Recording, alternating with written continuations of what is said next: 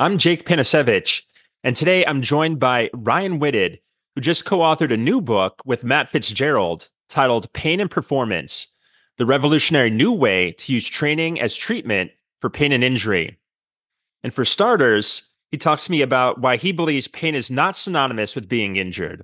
It's also not evidence that your biomechanics are flawed or your body is imbalanced. And most importantly, pain doesn't always mean that you have to see a doctor. In Pain and Performance, Ryan and Matt present a radically new way for athletes to understand and manage pain that exposes the shocking lack of evidence for modern medicine's approach to pain and injury management. Based on many years of research and a greater appreciation of the complexity of pain as a lived experience, Whited's revolutionary training as treatment method puts you in control of your pain experience as you build mental and physical resilience.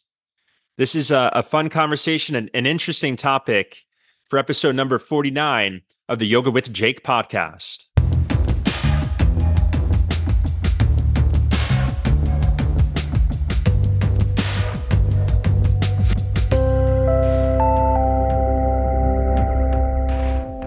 Welcome to the podcast where I interview world renowned experts, top performers, and thought leaders in their field. And I'm so thrilled to bring to you my guest, Ryan Whited, a dedicated certified strength and conditioning specialist since 1996, who has a profound passion for his work. Armed with expertise in athletic performance and injury prevention, along with certifications in gait analysis, mobility, and ongoing education in neuroimmunology. He ceaselessly enriches his knowledge through diverse courses. His profound grasp of biomechanics, human performance, and pain neuroscience informs the foundation of the training as treatment approach at Paragon.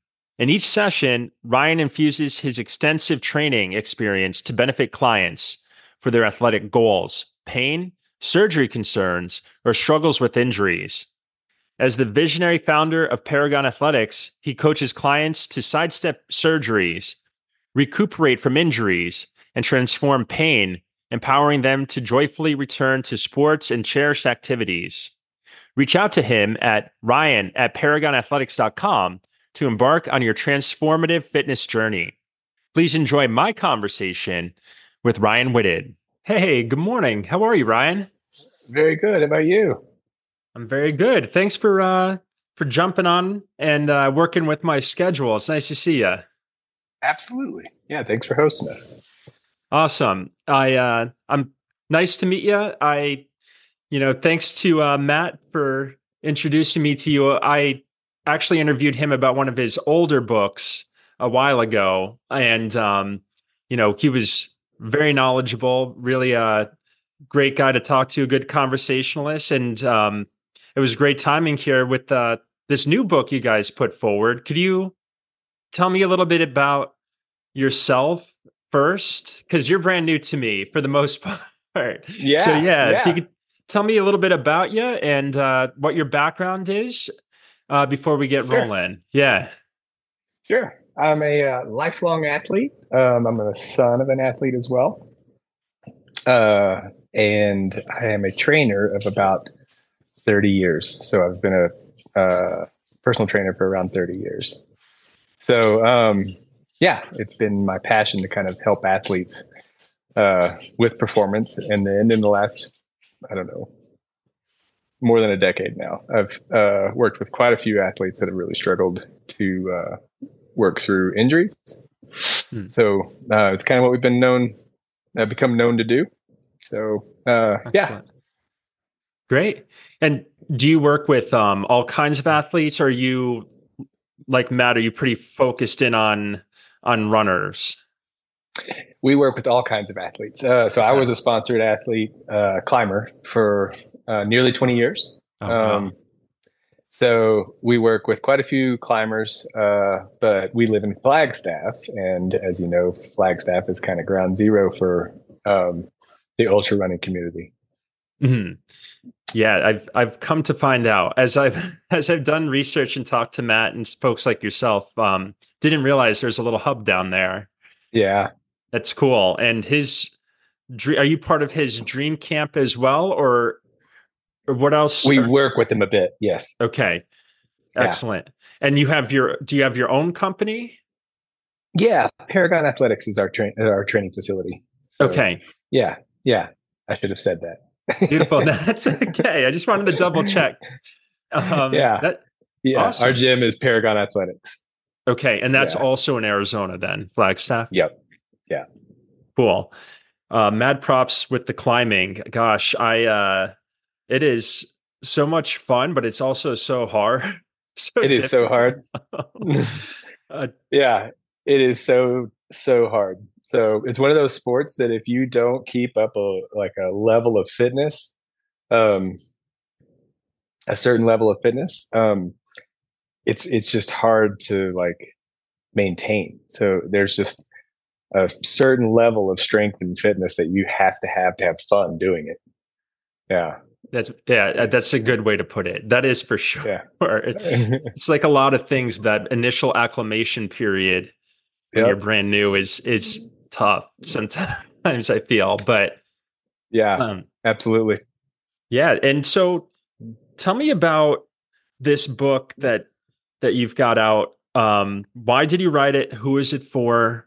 And, and yeah, we'll start there. You know, um, the book is really for anyone.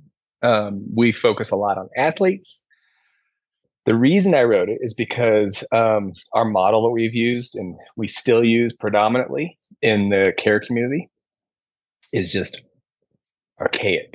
Um, the notions we use, everything is so out of date that it just needs to be uh, sort of turned off and turned on again, so to speak. Mm-hmm. So, yeah, and so I we work with people, and um, that have really struggled and been passed and passed and passed through the care community. Um, and then they eventually end up with us a lot of times. And uh, our approach is just um, much different. But funny enough, we're we're trainers, but it's more evidence based than most uh, most of the therapy community. So hmm.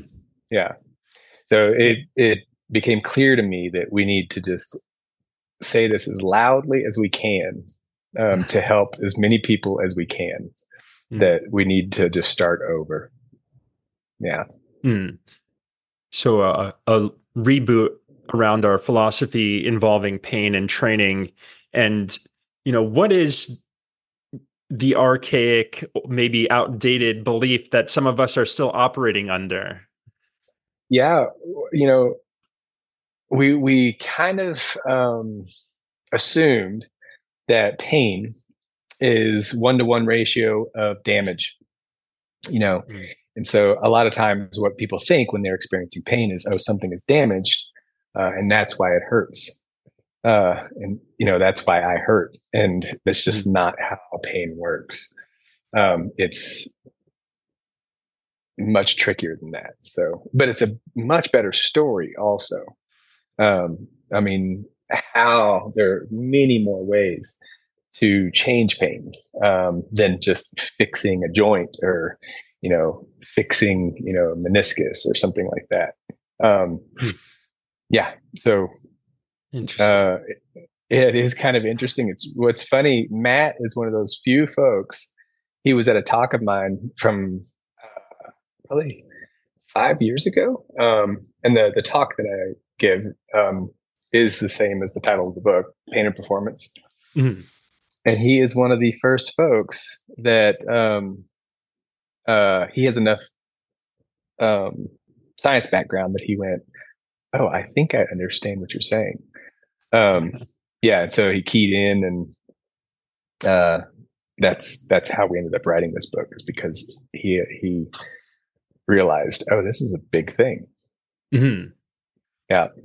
Interesting. And so now, so what is, how is pain? What is pain? Yeah, maybe we can start there because that's a good question. yeah, because you know, I, this has been actually. It's funny that you know you brought up your book's been came onto my radar here because throughout the past year, I've noticed as a health journalist, and then just talking to people on the podcast, there's been several very popular best-selling books and uh, physical therapists and psychologists putting out books around pain, and it's mm-hmm.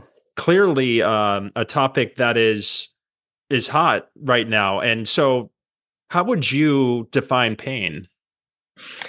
So, pain, as this, uh, defined from the International Association of Study of Pain, um, I, I, should I should have this memorized. That's okay. is uh, um, can be associated with damage, but it also has to do a lot with our uh, um, emotional state mm-hmm. and otherwise. So, yeah. Um, so, and we don't know. It's it's sensation and perception. Um, mm-hmm. So there's some sensory input that uh, is associated with pain experiences, meaning, um, you know, uh, when you touch something hot, uh, uh, you have sensory input into the nervous system. Mm-hmm. Uh, obviously, that can contribute. But funny enough, oftentimes there's uh, even with a large amount of physical damage, uh, there can be a lack of a pain experience. In fact, that was uh, some of what led people to believe like uh, um, Engel was a uh, I believe he was a uh, psychologist that really mm-hmm. pushed for the biopsychosocial model. And um, it was, he was one of the ones that observed that a lot of people that had amputations and things like that during war had no physical, uh, no pain. Hmm. So it was when during those bigger traumatic experiences that there was a lack of pain very often. And even with like an Achilles rupture um, or an ACL, very often those things, um, or even a biceps. I'm working with somebody right now that ruptured, uh, ruptured her biceps, and she had zero pain. Um, so, um, so it, it's a, it's a much looser association than what we think and what we've been taught. So between damage and your pain experience. Interesting. Okay, and so you brought up this social aspect, psychosocial, psychological aspect. Mm-hmm. Yeah. So there's a lot going on there when it comes to unpacking pain that's beyond just something there's a trauma to the body or an injury. Um, so yeah, when should or shouldn't someone seek out professional help, like go see a doctor then for pain? Or is it not yeah. governed by pain? How do you mean? Like um yeah. So I guess sometimes it's obvious that, you know, we're injured, even if the person isn't experiencing an extreme amount of pain. And we know perhaps we'll go see a doctor if we like we experience like a deep wound or uh, you brought up some really extreme cases where folks weren't necessarily in pain, but they were amp- amputees or yeah. bicep tears. But where is the line? I guess those are line. Yeah, exactly. Where someone might go seek out more help for their pain. Like if they don't feel necessarily that it is pain, but they're clearly experiencing an, an injury or trauma to the body, you know, those seems like obvious cases, but when is it where's the line like where should someone and how does someone or should you see a doctor is there different other treatment um avenues that folks should be considering when they they look at pain or injury? You know, if you have if you have a concern that you have a medical issue, sure, you should always go see a doc.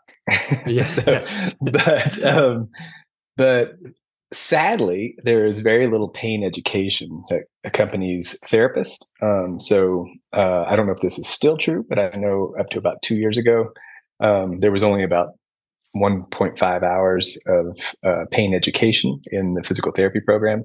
Um, so uh, it's very little.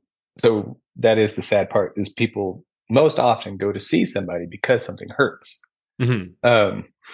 And our medical community is not very educated um, in pain science, uh, so which is confounding.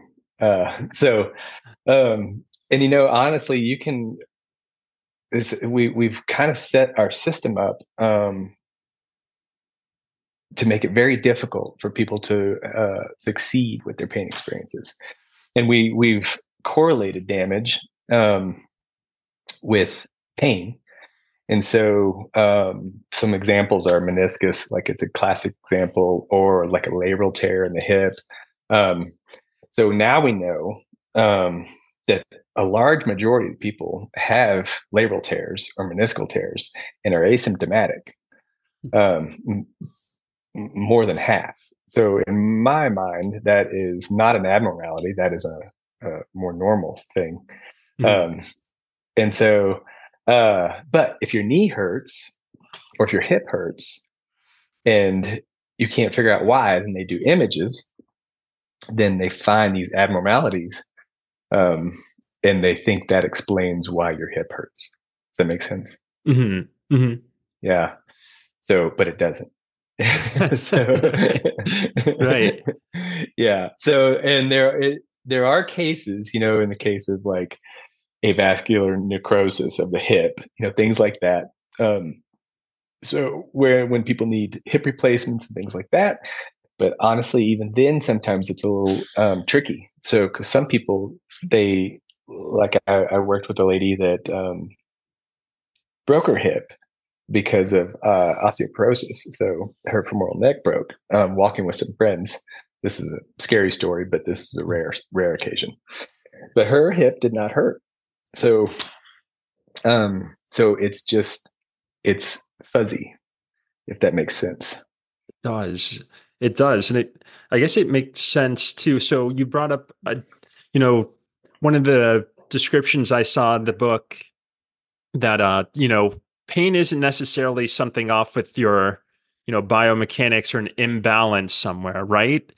No. or so then if it's not that like so could but is that part of the equation or is or why isn't it um, you know most of those most of those notions of imbalances um, and asymmetries mm-hmm. and those kinds of things are carryovers from like literally modernity from the dr kellogg era of uh, care so and, and it's just been uh, carried on by uh, the fallacy of tradition. So, like, there's all kinds of musculoskeletal diagnostic tests. Um, uh, it mentions this in the book.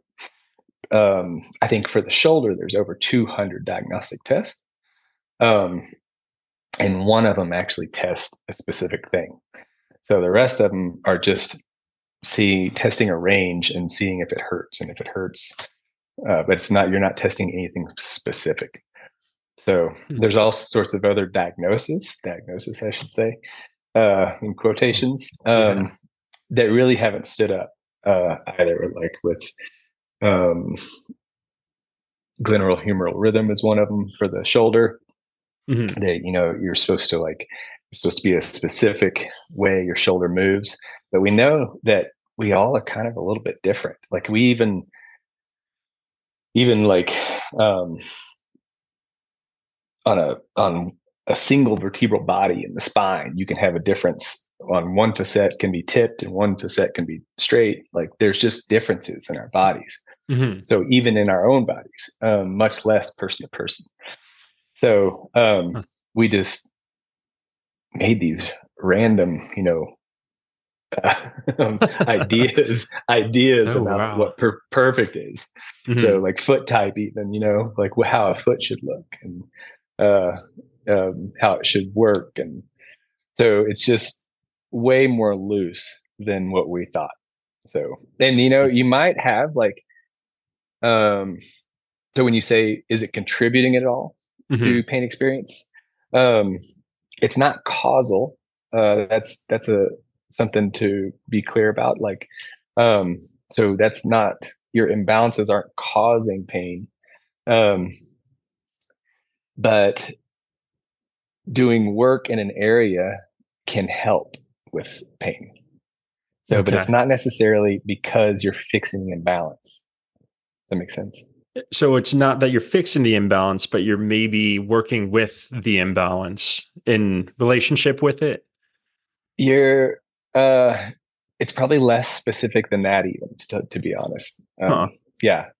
So um, we don't really understand uh, why exercise helps as much as it helps but it's it's what it's how we recovered from injury um i mean in human history you know is you have been injured you get hurt and then you start using that part again and it tends to feel better you know mm. um yeah.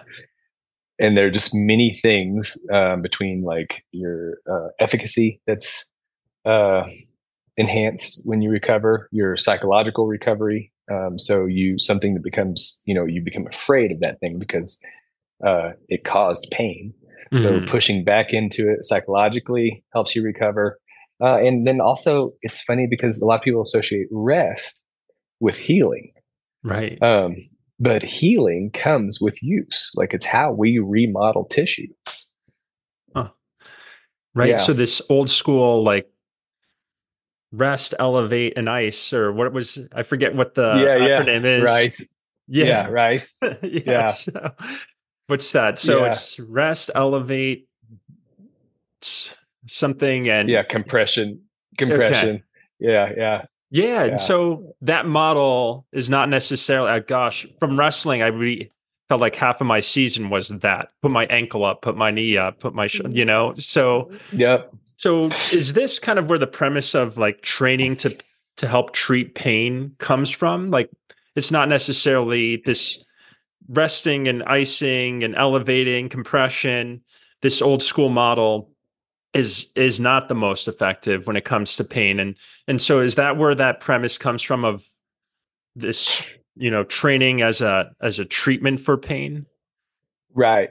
Okay. So returning to uh use as early as possible is very often the most optimal way.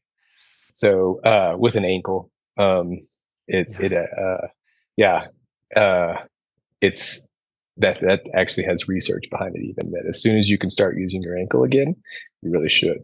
So hmm. um, yeah, and you know that obviously, like if um, if you have a really traumatic injury, then sure, give it a few days of rest, um, but not uh, that's not what's going to help it recover ultimately. What's going to help mm-hmm. it recover is be, being an ankle like it's supposed to be, you know, as soon as it can. Yeah.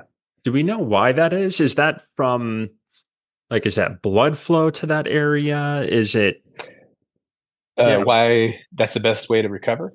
Yeah. Yeah. Is, do we know like what's going on there? Like, is it the mechanism of like blood flow? Is it the tissues and muscles kind of re-establishing uh, tissues? Yeah, um, yeah. Your tissues recovering uh, has a lot to do with it. Your proprioceptors, like um, a lot of times, ankles can become very unstable um, after uh, a sprain. Mm-hmm. So um, the things that kind of help you know where your joint is, the proprioceptions uh, or proprioceptors uh, recover uh, that way also. So hmm. um, there are many factors. So and use does help with inflammation. So it'll help move the inflammation out. Yeah, it's interesting. And you know that. So then, where? How does one figure out what that line is? If someone's, I don't want to say pain tolerance, but maybe that's what it is. You know, like it's kind of hard to gauge. Do you work yep. with someone? You know, it sounds like this uh, unfortunately we're still like again operating under a little bit of an outdated belief for a lot of folks right yep um so if one is trying to recover from an injury and if movement does help and getting back to uh, training mm-hmm. gradually mm-hmm. does help in recovery you know where how does one sort of walk that fine line skillfully yeah yeah, you know, it's not um it's not an exact thing. So because we're all a little bit different. Um mm-hmm. sure there's science, that's what I always tell people that there's, there's science to what we're doing, but it's more like science to cookery than it is to science like mathematics. Mm-hmm. So, uh, you know, it's not just this plus this equals that. It's more like, do you like uh, more salt than somebody else mm-hmm. in your in your recipe you know um and it's a matter of just like figuring out each person's recipe and a lot of times like it's it, you each of us has to figure that out a little bit, you know. So it's it's uh, it takes some trial and error. So mm-hmm. it's yeah. individualized and mm-hmm. and yeah, interesting. Okay, and and I know you've there's so one thing I also saw that was in the description of the book is how one can develop a mental and physical resilience over time.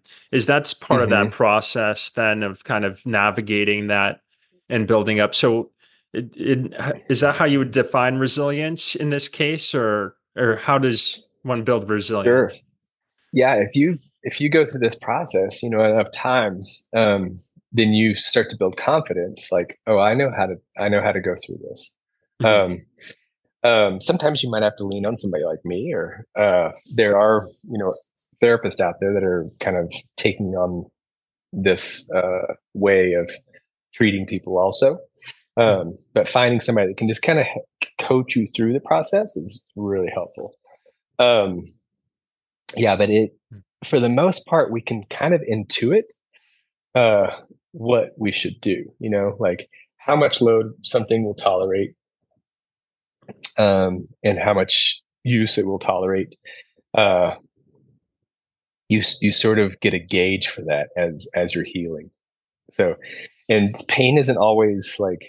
Um, sometimes things will heal. Like very often, an ankle can be very painful, and then, mm-hmm. um, and then start to feel quite a lot better pretty soon. Um, but you know that that tissue is still healing. And then other times the tissue can heal all the way, but your pain can remain. So um, it's interesting. I had somebody I was working with last week um, who he's a climber and injured his shoulder. Um, I think about six months ago. So uh, it wasn't uh, a very acute injury. He didn't have any swelling or bruising or anything like that. Um, he just had a painful shoulder. So he had a similar question and he said, Is this okay for my shoulder? It hurts a little bit.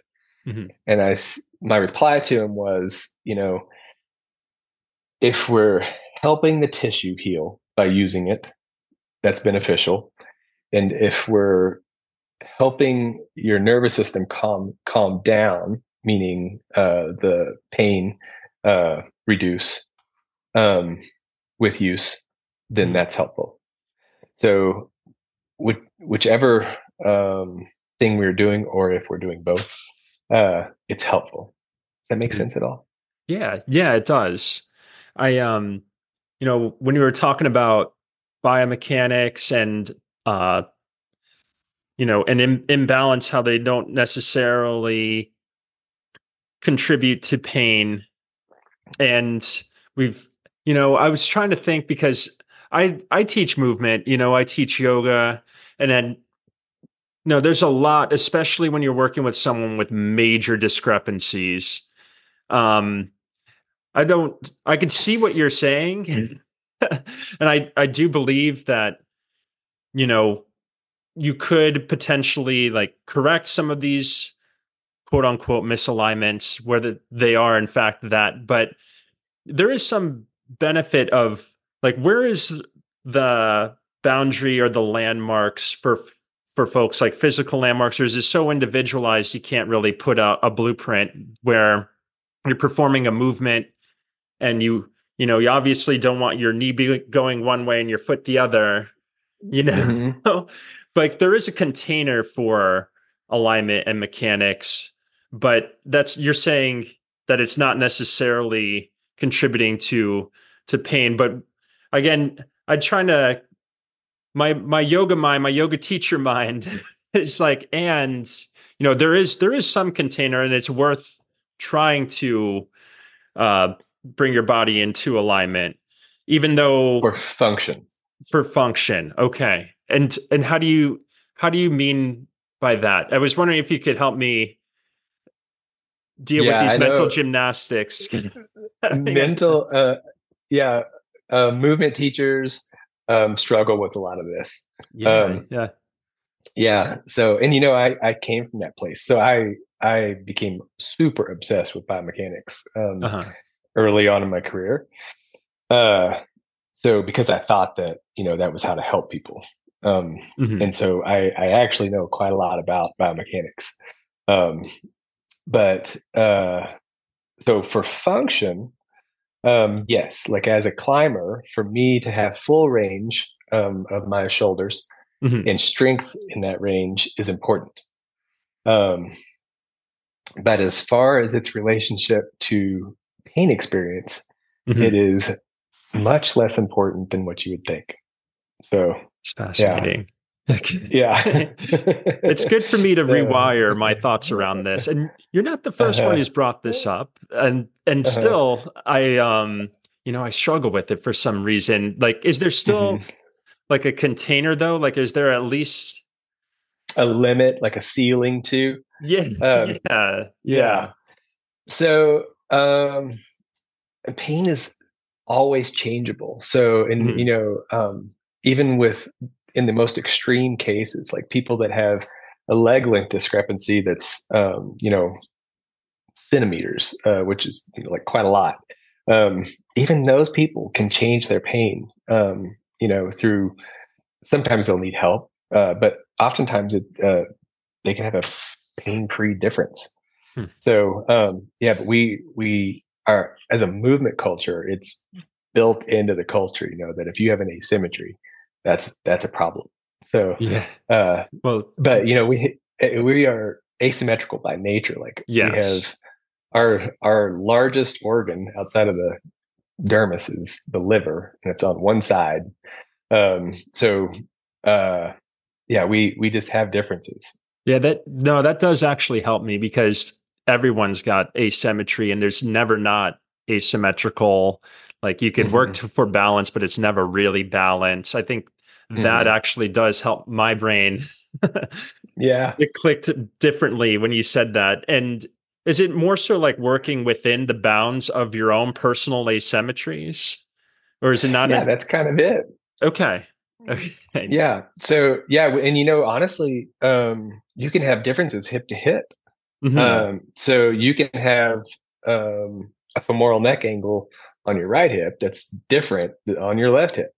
So mm-hmm. if you're one of those people that you know you try to get into um, pigeon, right. and you're like, for some reason this hip just won't do this. It, it might be a bony difference. Yeah, uh, yeah, I agree yeah, with that. Um, and so, um, and that's fine because you adapt around those things. You know, mm-hmm. uh, we all do so that's our gift is that we we can adapt around those differences so yeah and it um it's interesting so like corrective uh exercises you know and things of that nature mm-hmm. are not really correcting anything so then that can That's the the notion uh, of correction can be a little nocebic meaning it can it can suggest pathology to somebody uh, and they can take on symptoms just out of suggesting uh, the need for fixing. Does that make sense? Yeah, and how it's funny because languaging really does matter, and w- when you're working with someone. How would you then articulate that if it's not a correction? Is it like, hey, you're, you know, we're just working within the bounds of your specific blueprint and mm-hmm just doing some renovations around muscles or how would you how would you yeah. explain it cuz like rather than correction you know what is the right verbiage when it's not exactly it's not a correction it's uh it's a what right. yeah you know it's sort of an ecological approach to movement meaning hmm. we all have these differences um and uh sort of embracing those differences and knowing you know that um, that is our gift is our ability to adapt around those things so reframing it all together you know uh, like the the the old model of correcting imbalances um, makes it seem like you know we're just these simple little machines right uh, but we are much more magnificent than that yeah there's not i always really cringed at the term in yoga training when it was like, this is a universal principle. I was like, uh, is it? Like I could, you know, I could point to like five clients right now where this doesn't, yeah. I would never have them do this, you know? And so mm-hmm. I see this now. Okay. I, that actually really really helped me at least personally to good understand that. Yeah, thank you. Um all right, awesome. And so how much does our mental health contribute to this and how does our mental health affect this whole process of of you know pain and and performance uh, it's a huge part of it. Yeah yes. yeah yeah it's a huge part of it. So um and it's funny because we all handle those things a little differently you know? So i have uh i have a client right now that she is an ultra runner and she's a really gifted runner and uh but she she also happens to have uh RA um, and her stress levels tend to contribute pretty, I mean, significantly to her pain experiences. So, but her knowing that is very helpful um, because she doesn't think, you know, oh, this is just damage in my joints that's causing all my pain. So she realizes, oh, I, it's, you know, Thanksgiving and Christmas, and I am a little stressed out because of all my family stuff. And uh, mm-hmm. so her knowing, being able to zoom out and see that helps her kind of uh, um, stay grounded mm. and stay. It's comforting, you know. So, but I think it's a little bit individualized as as always. So it yeah. depends. This is one of those frustrating answers. Um, so, uh, but I think all of us realizing that that um, is a big contributor is mm-hmm. helpful. Mm-hmm. So, like I actually uh, at the beginning of COVID um, was uh, because our, our, the nature of our business, we're a gym, mm-hmm. uh, so we closed down, and uh, and then I ended up warming up one morning uh, on a climb. My shoulder uh, started hurting pretty bad, uh, bad enough that it actually kept me up hmm. for quite a while. Uh, but I knew, okay, these allostatic contributors, these life stressors, definitely are bringing a good amount of this to the table, you know? And so it actually helped me to sort of stay calm about it um, and work through it, work with it. So, and my training was never really affected, to be honest. Funny enough, my shoulder liked to do a lot of work uh, more than anything. So it took a little tinkering for me to figure that out. Um, and it was a little scary because uh, mm-hmm. that's the nature of it. Um, but the thing that it liked most was uh, working, uh, like heavy kettlebell presses and things like that, huh. which was interesting. So, yeah. Yeah. I think you're right. It's so individualized. And usually, I feel at least when you're talking about athletes, and, and I, I would argue most folks um, because of the nature of movement and exercise, how it is a benefit for everyone in doing that. I always mm-hmm. say it's almost never not the answer is almost never do nothing. I feel maybe there's yeah. some there's there is some benefit and there is instances where absolutely right definitely rest but i feel like it's yeah. it's almost never like do nothing yeah yeah yeah rest every once in a while, um, like if you have an acute injury, um, which is not the same thing as pain, uh, pain experience, um, mm-hmm. but if you have actually, you know, injured a tissue, letting that tissue heal for, yeah, like a okay. tear, um, then uh, letting that tissue uh, have a couple days of healing, um, and uh, you just letting it rest for a second is helpful. Mm-hmm. But honestly, in most cases, um, reintroducing movement as soon as possible is the valuable thing. So, mm-hmm. you know, uh, bony injuries, they're, they're w- one of the exceptions because uh, uh, bone has to heal. So, so um, like, like what is that? Like a time. break in the bone? Or? Yeah. Like if you yeah, had a stress, stress fracture or something mm-hmm. like that, um, then that before you can reintroduce load, uh, that bone has to heal up. So yeah. Mm-hmm. But with tendons and muscle, cartilage, those kinds of things, use is uh, the medicine. Yeah, and how it's how we recover. Yeah, it's I I could see it's coming it's clicking for me more here. I as I'm glad I'm talking to you about this. And so they what should they not should someone not use pain to govern how much more movement after they experience injury?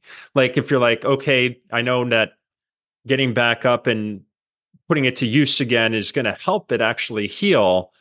How slow should someone approach that? It, again, it's so individualized. I know, I know, but yep. should the I always say too, like you're not necessarily chasing sensation because people's pain sensation is so mm-hmm. different, right? And so, how should you govern that process when you're recovering from an, an injury, or um, if you know that movement is going to help? How mm-hmm. slow should someone? Yeah, I know it depends on the injury and the person, but is there any sort of marker that um, someone could like could look for as they try to um, eliminate pain or recover from injury? You know, uh, this is sort of a rule of thumb that I usually use with people is uh, I'll tell them, "Hey, we're trying to sweet talk your nervous system." Uh, uh-huh. So uh, we're not going to bully your nervous system. So think of it as like going gently, moving, you know, and listening, um, but not being fearful being respectful but not fearful of it you know what i mean mm-hmm. knowing that it's a the dynamic process that you're going to go through and you might have one day um, when your pain is worse but that doesn't mean necessarily that you did more damage i think a lot of people always think oh i've injured it more mm-hmm. um, but it, it's just not how it works so you might have just done a little too much um, and you just need to uh, scale it back can scale it back continue the use and then ideally, you know, everything will like equal out. So the tissue will like heal and the pain will um, reduce and then everything will just balance out back again. But sometimes pain can stay around even after the hip tissues heal.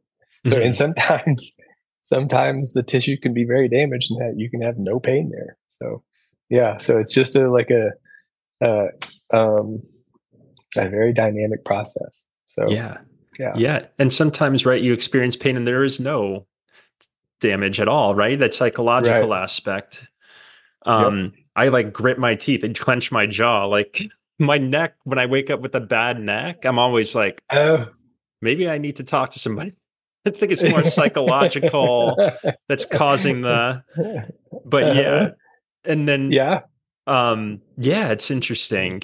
So someone who's like a runner and is an athlete who does let's say marathons and and uh, a runner to and they sprain an ankle you know it might mean like starting with a walk to then moving forward to a light jog and if you feel a setback when you enter light jogging so you go slower then and and ramp up as you're mm-hmm. as you're ready and don't let like the sensation of pain necessarily discourage you or for to not do that act- activity to not get back out there but maybe just yep. scale it back yeah it, avoiding something being fearful and avoidant of something mm-hmm. can reinforce your nervous system's uh, response to that mm-hmm. so um, you can make yourself sort of uh, put your nervous system on high alert for that particular activity um, by avoiding it all the time does that make sense Yes. Yeah. Uh, so um, knowing that you know that you're not causing damage is really important, and knowing that um, you you do have to kind of sweet talk the process. You know, I like that. So, yeah. Yeah, I really like that because it does kind of contribute to the psychological aspect as well. If you're like, especially someone who's an athlete, often it's like, mm-hmm. let's let's go, you know. it's like yeah, zero totally. to 100 you know yeah i imagine that's yeah. got to be pretty tough in your world i know for myself even like i got to learn mm-hmm. how to mm-hmm. sweet talk mm, yeah i will just yeah. let's go and do a hit run and do a right you know so yeah that's a fine yeah. line it, it probably does have help to have like a coach but yep um yeah i feel like it is a psychological part of that Oh, for sure. Yeah, that's. I mean, we we like to delineate, you know, like psychology from physiology, and all, those things are all they're you know at some point i mean they're the same thing yes no. yeah yeah yeah um it's so interesting and you know you know what other treatments do people waste their time and money on that don't work yeah um, so uh, I had somebody ask me about acupuncture the other day, and these things are so people get so sensitive. Tribal, uh, yeah, yeah, yeah. Um, you know, it's like talking about their religion or something. Um, mm-hmm. And honestly, I am more interested in like people doing better than disproving or anything. Uh, right. Um, so I just like to focus on the things that work and the things that have the most evidence behind them, and that that I that happens to be exercise. Anything that creates dependence, um, you know, um, that's the stuff that I'm like, eh, I don't know if that's where you your time is best spent. Yeah, uh, right. Dependence meaning yeah. for folks, just so I make sure I have it right. Like, um, so like yep. in a massage, I always massage is great for certain things if it helps. Perfect. Yeah. But if the clinician's like, you need to come back even when your pain's gone, like, and keep coming back and lay on the table, do nothing, and I manipulate something on your body. Yeah. Even after you got from point A to point B, I was in knee pain. Now I'm not, but keep coming. Yeah. You know, is that what you mean by that? Yes. Uh, and then also, um, if if it's being told to that client that there's tissue changes and that's why it's feeling better, that's not what's happening. Hmm. Um, so um, it's it's soothing and it feels good, uh, but you're not changing anything. So even with and so it reinforces that structural mindset of you know that that's why I'm in pain because something was out of place or there was an adhesion or a trigger point. Um, but those none of those things are true. So what is true then? Is it just that it feels nice and it feels good? Yep, pretty okay. much. Yeah. yeah. You have, yeah, you have a neuro neurophysiological response um, where you kind of downregulate your system. Mm-hmm. So, but it tends not to be lasting. That's the other thing is, um, and that's not my opinion. That is what uh, evidence has shown. Right. So, uh, yeah, um, but I know a lot of people, you know, love getting massages and uh, things of that sort, and I'm fine with that. But if you think that's going to fix uh, something in you, that's you're coming at this from the wrong side. So, I, what I tell folks um, about those uh, adjunctive modalities um, is uh, treat them like condiments. Mm-hmm. So, yeah, treat it like ketchup and mustard but it is not a meal. You are never going to get full on that. It's interesting.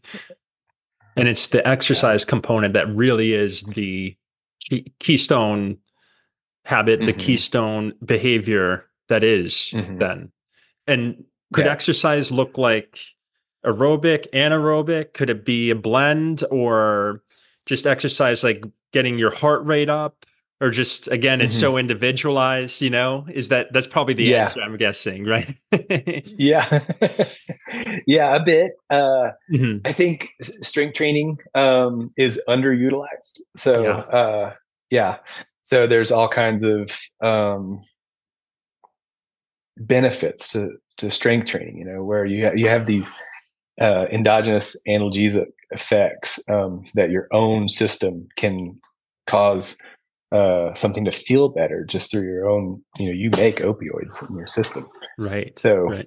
um so you can do that with uh, aerobic training you can do that through uh, strength training strength training just has so many other benefits to it so mm-hmm. uh, it's one of the only things that you know uh, has been shown for all cause mortality um, to reduce uh, and all cause dementia so hmm. um, yeah, including Alzheimer's. So it's just uh, not as appreciated as maybe it should be.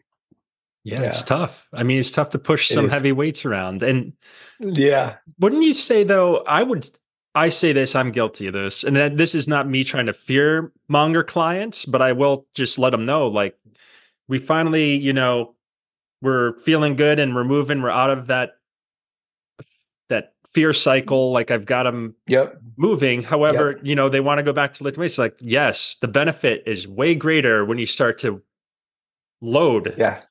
that Yeah. part, right? However, also the benefit and the peril could go up as well if you do something Go too fast. go too fast or yeah do the movement incorrectly you know i just like to forewarn them that yeah yeah do it because the benefit is just so great and Mhm. just make sure you're like take your time make sure you're doing it in a way that's um that feels good for you that that's not gonna that doesn't hurt Per- Yeah. hurt quote unquote again but Yeah. like just make sure that we've got the right form because i just feel the benefit is so great with weight training and hmm if you do something wildly inappropriate for what you're ready for then the Mhm. potential to hurt yourself is also greater but you just got to take your how would you approach that or is that even the right way to think about that A little bit. The wildly inappropriate part. yes that that that was the part that uh, stood out. So the rest of it, um, Mhm. I, I'm not that ticky about form, to be honest. Uh, so interesting so I think it rarely matters. Um, Hmm. yeah. Uh, if And- if there is a very specific thing that you're trying to do, um, uh, strength goal, then yes, that that's when it might matter, but maybe not so much to, to injury or pain, um, and more to like your function, how well, you know, if like a squat is your thing, then um, there are certain little factors that might help you squat heavier. But I think the main thing um, with is uh, going into it too quickly, like loading up too quickly. So, but not Mhm. necessarily the um, form. Yeah, you know, Matt's brought this up with running, and he did point to evidence that, you know, it, it everyone's running form actually is their own. Yeah, and it's fascinating. I'm coming around. Yeah. yeah. yeah. You know, it is hard. You- I don't know why it's such a block, but like yeah. I, I, it's funny. I don't know if you experience this with folks, but it it Mhm. does help talking about it, and it does really help. Like between yourself and that, like it, it's, I'm coming around to this um, a little bit more. yeah if you look at um, the ecological approach to training um, uh, look at any of that literature um, Mhm.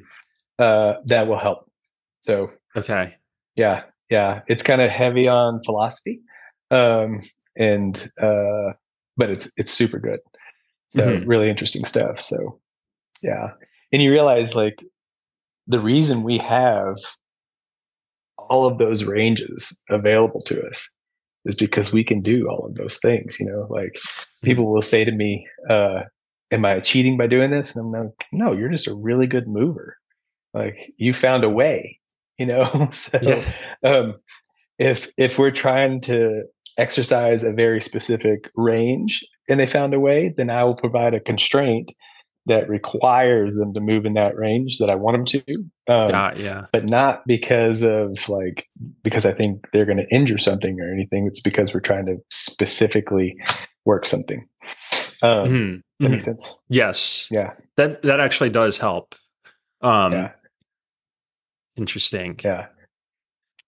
some of the chapter titles i have to dive in deeper because it but so everything matters is kind of what we've already unpacked here right it's that social psycho Yep. physical model and so the diagnosis trap what is Mhm. that what is that about is that something we had already kind of comes back a little bit. Yeah, at the very beginning. So, um, so because we kind of started off um, our care system associating uh, damage with pain, uh, we we started from a false premise. So uh, and and there's something called a spurious correlation. You know what a spurious? Have you ever heard of this term? I don't believe so. Um, so uh, spurious correlation is something like um, correlation does not equate to causation. Mm-hmm. So uh, there, there's actually a fun little website you can go to and look up spurious correlations, and some of them are really entertaining. But uh, so we looked at uh, if like if you look at ice cream sales and gun violence, and you graph it, it they the graph they correlate really well, and so you're like, oh well, we should probably stop selling ice cream. Yeah. Uh, so, um, but it's a spurious correlation. So uh, um, and we have done the same thing with uh, like meniscus and labral tears and things like that. So mm. we we thought, oh, there's got to be something in there that's damaged that's causing this pain, but that's just not how it works. So we associated um, those changes with uh, um, a pain experience, but we all, almost all of us, had those pain, those uh, changes. So, um, yeah, and, and you know, we think of them as damage, but then when you like, if we're we're much more like a plant in that way. Like, mm-hmm. if you looked at a tree that had grown according to the wind and how the wind blows in that area, you wouldn't look at that tree and go, "Oh, it's effed up." That tree is messed up. it's just changed with its environment, you know. mm-hmm. um, yeah, and that's kind of how our tissues do. So hmm. uh, they change according to demand. So even there was a study um, that I looked at not too long ago where I thought it just blew my mind.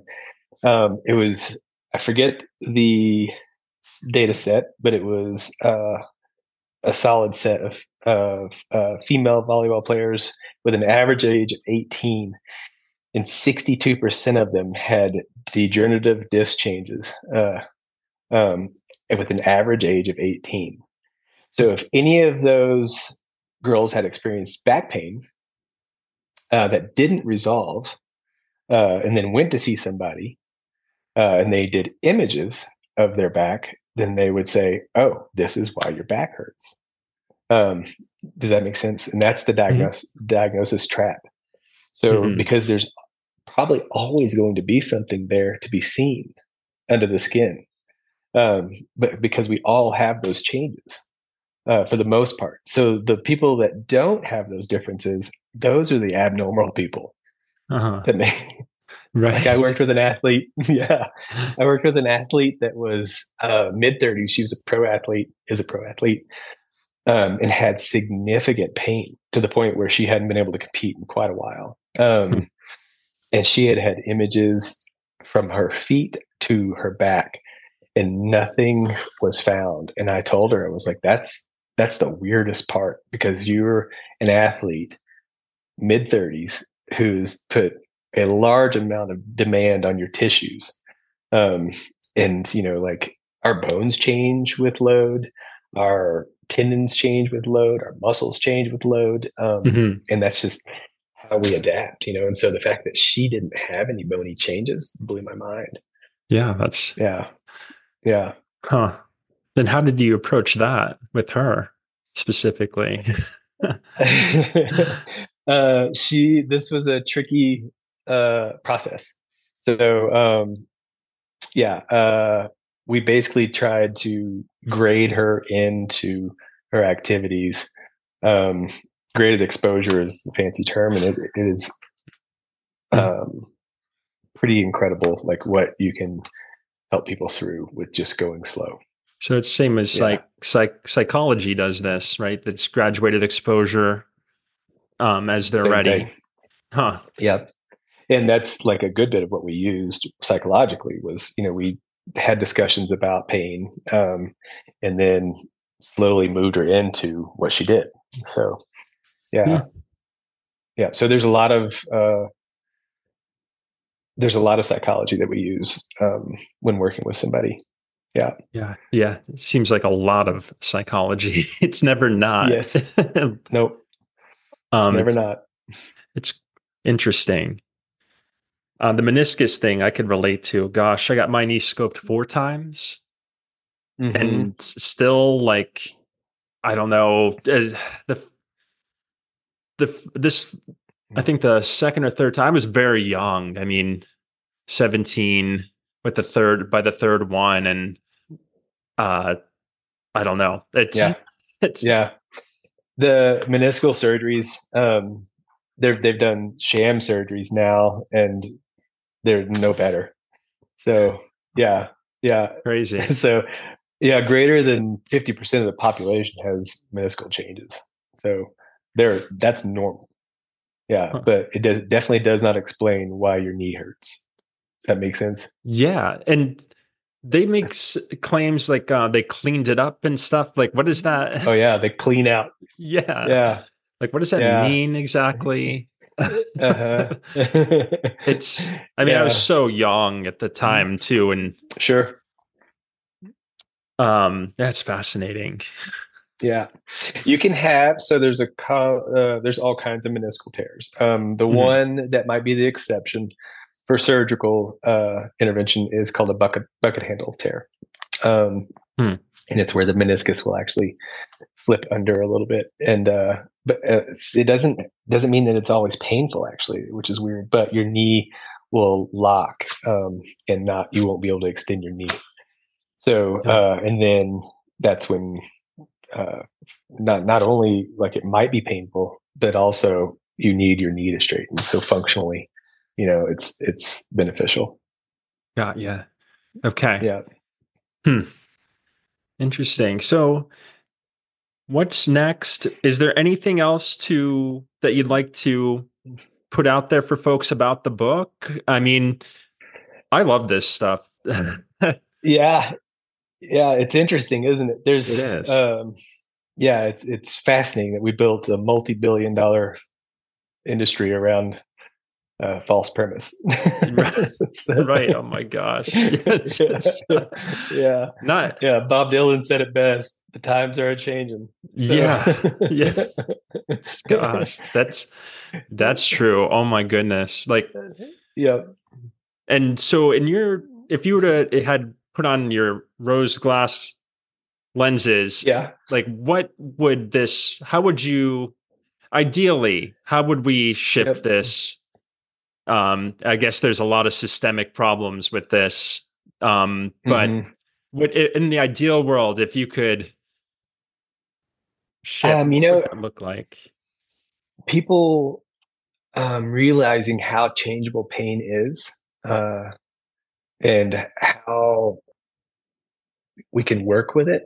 Um, mm-hmm. I, I, tell people that it's a um, an employee, not an employer and we've kind of made it an employer in, in a lot of respects, you know. And so um, people realizing that they can change their pain through many ways, many avenues, uh, would make a huge difference in our uh, society. So mm. yeah, and I, I know so many people that have been, you know, their lives have been suspended uh, because of their back pain and other sorts of pain. Um, you know, and they think they associate associate it to wear and tear and damage because mm-hmm. uh, they've been told, you know, that's wear and tear is why this has happened. But that's just not how we um, change. We adapt to things, you know. So yeah, if we could culturally um, have that mindset shift, it would be uh, profound. Yeah, it it is an empowering message to know that there's other avenues. You could take this in your own hands. You could seek out uh, mm-hmm. some help with a a coach or a trainer that you mm-hmm. like, know, and trust. Um, and yeah, so it's not all gloom and doom, and it's no, it, you're not doomed right at all. Yeah, yeah. it's the opposite. It sounds, and I feel like it's also a callback to like what's natural. Like I feel like like dogs totally. kind of have the right idea. I remember my dog. I'm yeah. like, oh wait, my dog has a broken yeah. paw or whatever. Look at him go. He's still yeah. yeah. Yeah, and you know that is a slippery bit with this message is that this can turn into like, um, like paleo care pretty quickly, you know, or something yeah. along those lines. Right, um, right. And it, and there's definitely more to it than that. But Mhm. you're right in most respects. Like it is sort of naturally what we've leaned on throughout uh, the history, our history as humans. So, um, yeah, Good to seek out help when you really need it, obviously, and also know that yeah, you've got options to take care of yourself as well. Right. Good. That's Yep, good that you helped me reel that in, and that's actually a really good point to also bring up. Yeah. yeah, and it's something I've uh, I've thought about thought about more and more with getting this message out. Is this can quickly turn into you know nothing matters um, and another form of dangerous care. Uh, Right. And and that is i don't want to contribute to anything like that because i was a part of a system like telling people you know they needed to be corrected. I, I was a part of the problem for a long time and i don't want to be a part of another problem. So uh, so being careful not to you know that we end up at the other end of the spectrum um yeah uh is important to me. So yeah It's good to yeah to realize that. Yeah. Yeah, myself Yeah. included, you know, it's funny talking through this does help. I feel. I feel like being in these conversations and a willingness to hear each other out, hear this side of the story is like once you started unpacking it, I'm like, yes, okay, I you know, I I see what you mean Uh-huh. here. And so it's it's worth kind of putting down your barriers and what your previous thoughts are as hard as that is. I think that's a big part it's of this. hard It's- yeah. yeah. And I commend you for doing this. Yeah. So yeah yeah we had to go through that same process because uh like prehab was what we you know originally started out with the notion of you know like if we could look at these uh biomechanics and help people see them prior to injury you know then we Mhm. could or pain experience then we could get interrupt that you know so we had to redefine our whole uh way so Mm. yeah and by I should have clarified earlier, but biomechanics meaning like literally the mechanical aspects of a movement and uh the way we're moving and alignment. and- okay. Yep. Yeah. Right. It's hard to uh to break something, let something dissolve, right?